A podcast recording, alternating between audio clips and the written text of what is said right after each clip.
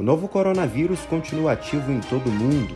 Já estamos nos aproximando de um ano desde quando a doença foi reportada em Wuhan, na China, em 31 de dezembro do ano passado. No Brasil, ela só chegou em fevereiro e, desde a decretação da pandemia, já são oito meses. No mundo, a doença vem se manifestando em uma segunda onda e uma paramédica brasileira vem atuando nessa linha de frente na Inglaterra. Hoje, nós vamos falar mais sobre essa profissão e como vem sendo a realidade por lá. O Direto da Redação começa agora.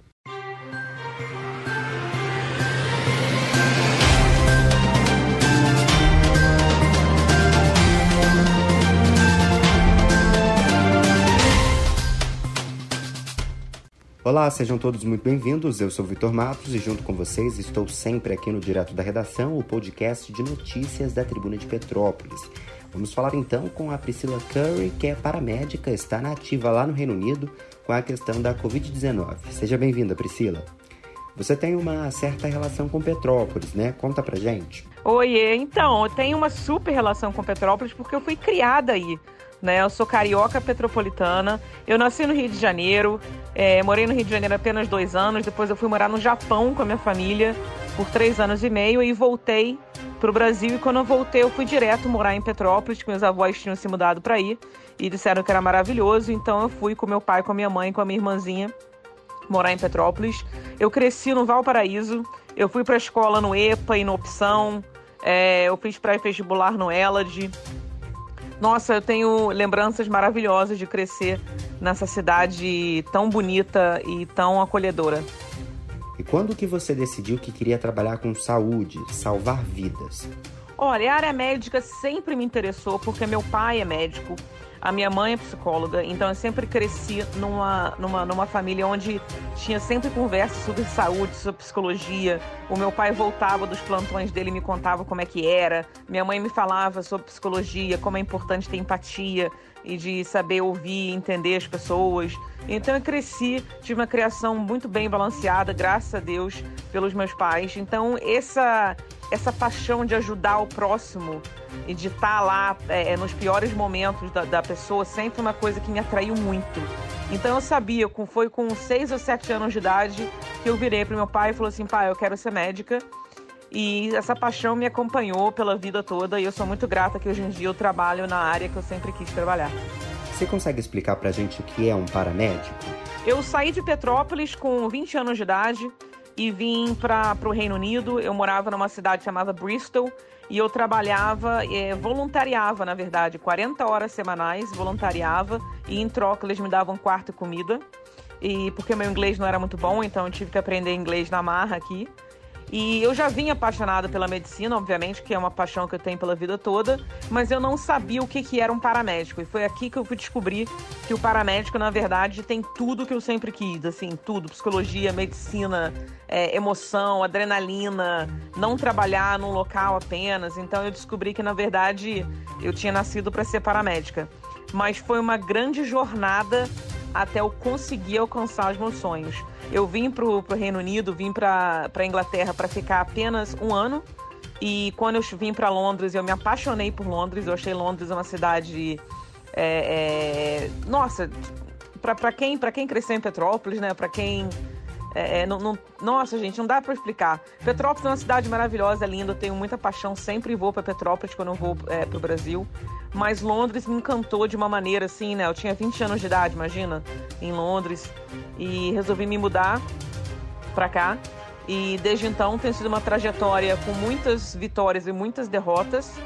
Mas eu consegui finalmente chegar onde eu queria chegar e eu fiz a universidade de paramédico aqui, que chama-se é, Ciências Paramédicas, numa das melhores é, universidades é, clínicas do mundo, que é St. George's University of London. Eu me formei em 2014 e desde então eu trabalho para o governo britânico atendendo as maiores emergências é, que quando a pessoa liga aqui para o número 999, é, várias ambulâncias é, são despachadas e eu sou uma delas. Em que questões ele atua? No Brasil, não existem paramédicos, tá? No Brasil, nós temos socorristas, enfermeiros e médicos que trabalham na área de socorro, nas ambulâncias e tal. Aqui no Reino Unido, nós temos o paramédico, que é um profissional da área médica com formação clínica e especializado na, na área pré-hospitalar. Então, a minha faculdade ela é toda voltada é, para medicina pré-hospitalar, ou seja, eu sou focada nisso. Eu não sou médica, tá? O médico tem um conhecimento muito mais amplo e trata pacientes durante dias, semanas e anos. Enquanto paramédico, a gente trata o paciente uma hora no máximo, naquele momento extremo ali. Então, o meu conhecimento médico é apenas para tratar o paciente fora do hospital e para salvar a vida daquela pessoa, sendo um problema clínico ou um problema traumático, a gente tem que saber lidar. O paramédico ele é autônomo, então eu posso fazer vários procedimentos clínicos invasivos ou não e também administrar vários medicamentos via venoso, via ósseo.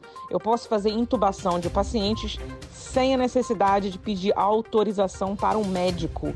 Tá? No Brasil, os enfermeiros, é, como aqui também, os enfermeiros precisam de autorização para fazer muitas coisas. E quanto paramédico, a decisão é nossa de acordo com o nosso treinamento na universidade. A universidade são três anos. É, nela ela é dividida em 50% aula teórica na, na universidade, 50% aula prática, já fazendo estágio na, nas ambulâncias. E depois de formado, você tem que fazer dois anos de intensivão trabalhando, mas aí você já é remunerado, né? Você já é um paramédico formado, mas você está consolidando tudo que você aprendeu na faculdade. Então, na verdade, são cinco anos de estudo. É, eu sou formada desde 2014. Eu amo a minha profissão. Não dá, não, não consigo colocar em palavras como eu me sinto satisfeita e orgulhosa de trabalhar numa área que eu tanto amo. Mas, obviamente, tem os seus lados difíceis, né? Poxa, porque eu lido com morte, eu lido com situações extremas. Ninguém liga para ambulância porque tá feliz. Então eu passo, o meu plantão dura 12 horas, eu passo 12 horas tratando do drama alheio, mas é muito. Você se sente prestativo. Eu me sinto muito feliz quando eu chego em casa de um plantão, sabendo que eu ajudei tantas pessoas. Não dá para ajudar todo mundo, mas pelo menos a gente tenta. Na Inglaterra, você atende grandes emergências da capital, certo? Como é que é seu dia a dia? Na minha área de viatura é, solo, né, que eles falam viatura que trabalha sozinha, eu só atendo os piores casos. Existem quatro categorias de emergência: categoria 1, 2, 3 e 4. Categoria 1 sendo a mais grave de todas, onde o paciente já está em parada cardiorrespiratória ou pode entrar a qualquer minuto. É, categoria 2 são pacientes que podem vir a morrer nos próximos 20 minutos. Eu só atendo categoria 1 e 2 eu só atendo as categorias onde você precisa realmente de que alguém chegue em até sete minutos. Então eu tenho sete minutos para chegar nos meus é, para chegar na casa do meu paciente ou no local do acidente. Os tipos de emergência que nós atendemos aqui é bem diferente do Brasil. Nós não temos tanto, tanto acidente de carro como tem no Brasil e a gente também não tem tanto tiro e tanta violência como tem no Brasil. Então, na verdade, a maioria dos meus pacientes são pacientes da área clínica. É óbvio que eu atendo esfaqueamento, eu, eu diria para você que eu atendo um esfaqueamento talvez a cada duas semanas eu atendo um, eu atendo atropelamento, acidente de carro também, mas não é tanto quanto os meus pacientes com problemas médicos, como por exemplo um ataque cardíaco o paramédico, a gente carrega uma máquina para fazer eletrocardiograma, a gente faz o eletrocardiograma, a gente sabe fazer a leitura desse exame e se o paciente estiver sofrendo um ataque cardíaco, a gente consegue levar ele direto na mesa de cirurgia, onde, ele vai, onde vai ser feita uma angioplastia e os médicos já esperam pelo paciente e a gente leva ele para um hospital especial, que é o Hospital do Coração. Então é bem bacana, assim, é, a área clínica é bem difícil porque o acidente, às vezes, é óbvio, você vê o que está acontecendo, né? O, que, que, o que, que pode ter errado com a pessoa. Mas, às vezes, a área clínica é, é uma investigação, você vira meio detetive para entender o que, que pode estar tá acontecendo com aquela pessoa. Então, mesmo que não seja tão emocionante como trabalhar no Brasil, inclusive eu tenho um grande respeito pelos socorristas do Brasil, porque, cara, meu, ficar vendo trauma na quantidade que os socorristas do Brasil vêm deve ser muito difícil, sabe? Eu tenho muito respeito, muito respeito. Você é uma das profissionais que atua na linha de frente da Covid-19 no Reino Unido. Como é que estão os casos por aí? Olha, nunca que eu imaginei na minha vida que eu, taria, que eu trabalharia numa pandemia que parece um filme de terror, né? Porque eu vou te contar, a gente sabia que a pandemia existia, que estava chegando aqui, mas a gente não tinha ideia de como que ia ser. E eu vou te contar, cara, foi punk. A primeira onda, a primeira onda quando chegou aqui, eu chegava em casa chorando, porque eu nunca vi tanta gente morrer. Eu nunca vi. Porque geralmente eu lido assim com duas mortes semanais por semana.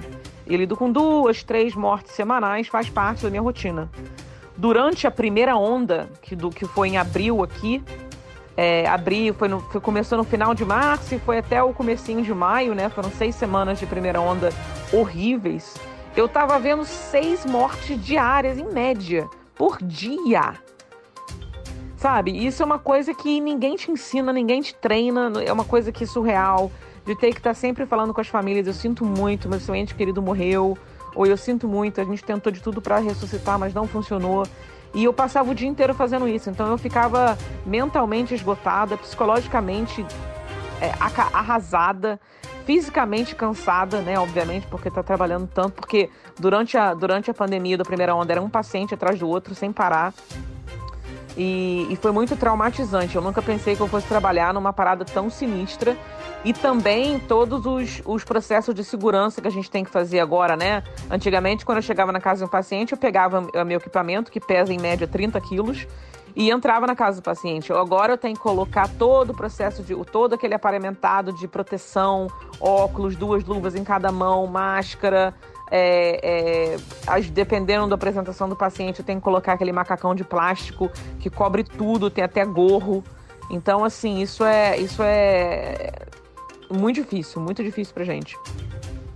Tem algum tratamento avançando? No Brasil, pelo que eu saiba, existe um certo protocolo de tratamento para o Covid, inclusive nos primeiros, é, primeiros sinais de sintoma, pelo menos em alguns estados e algumas cidades, né? Aqui no Reino Unido não existe isso. Cada paciente é tratado de acordo com o seu sintoma e com seu histórico clínico.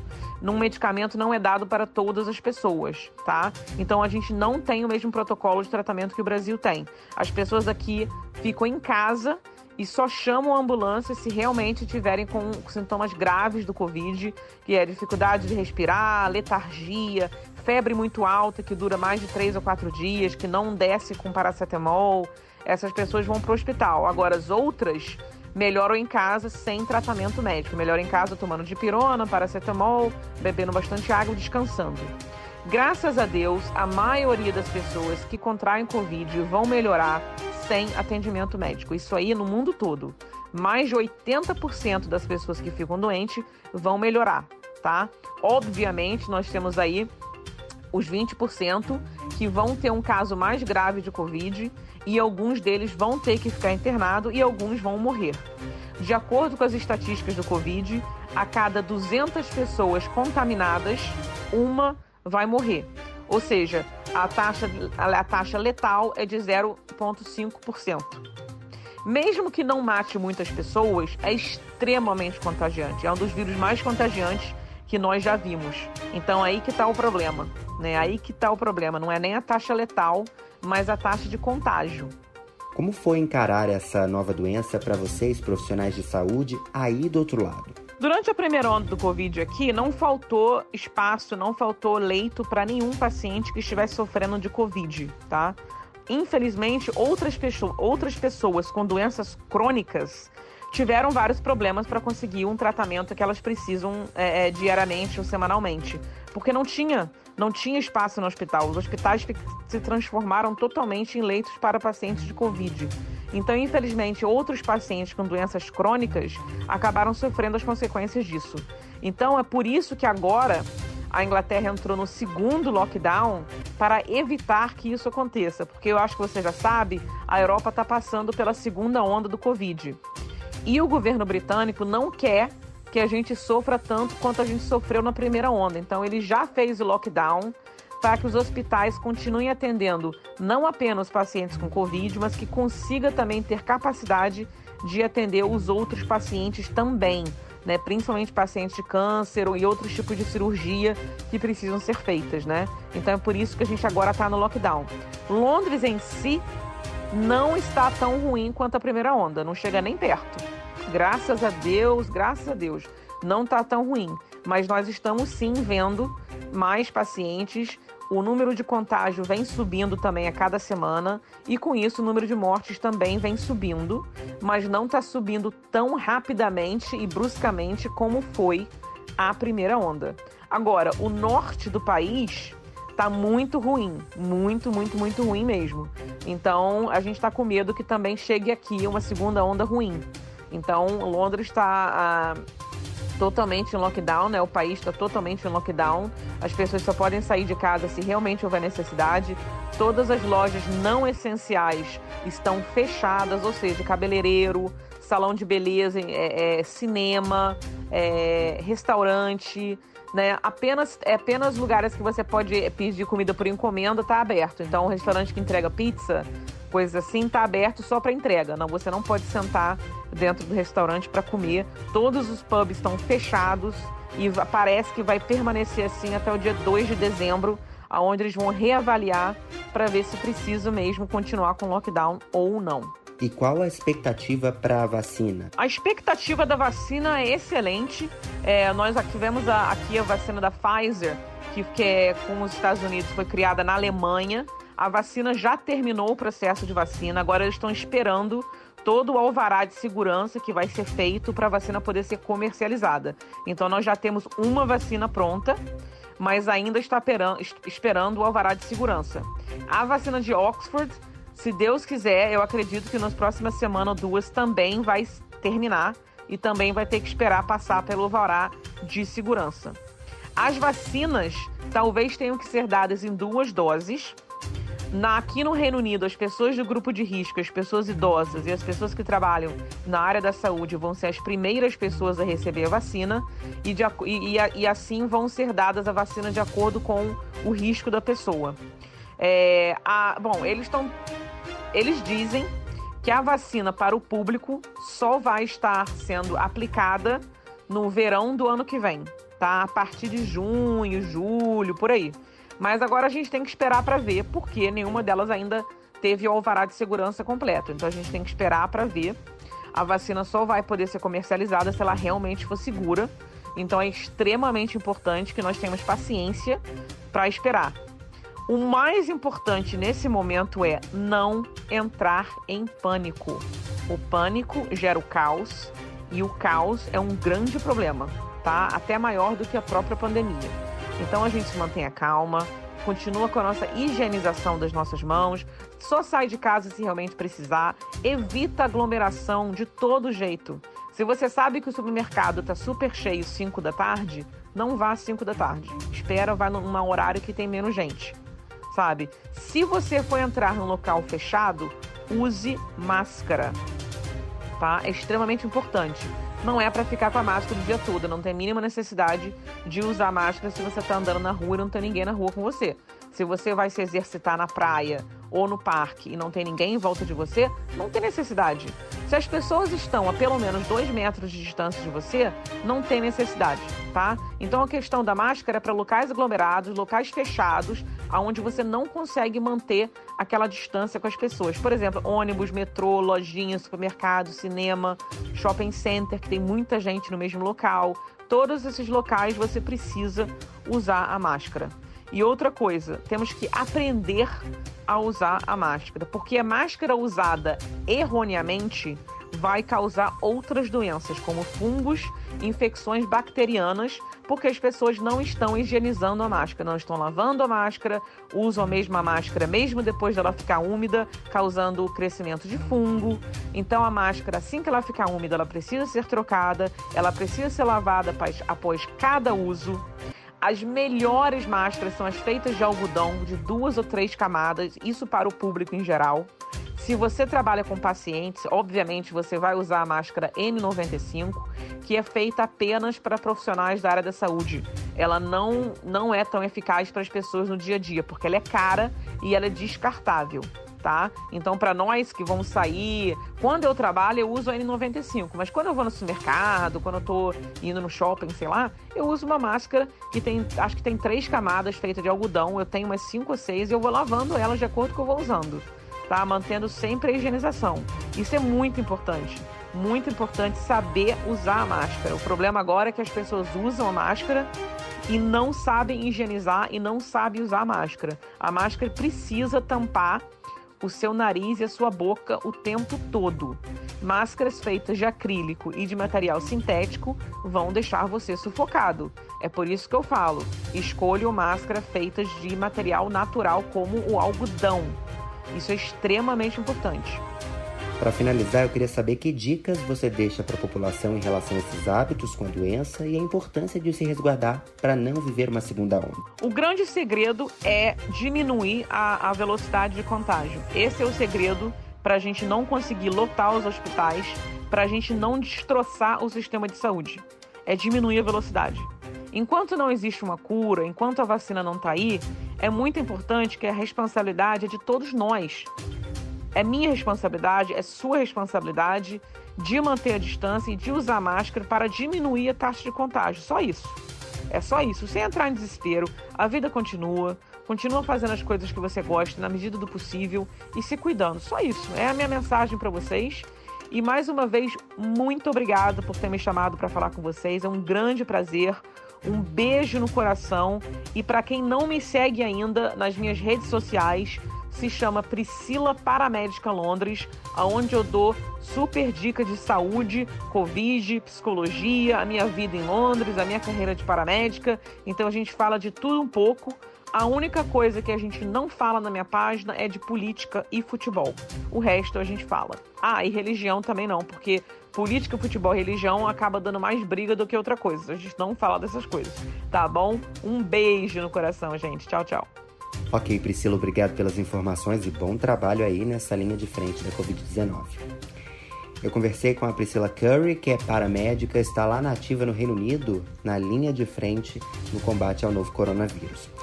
O direto da redação fica por aqui, lembrando que você pode mandar sugestões para a gente lá no nosso Instagram, arroba Tribuna de Petrópolis. Obrigado pela sua companhia, tamo junto, juízo, se cuidem e até a próxima. Tchau, tchau.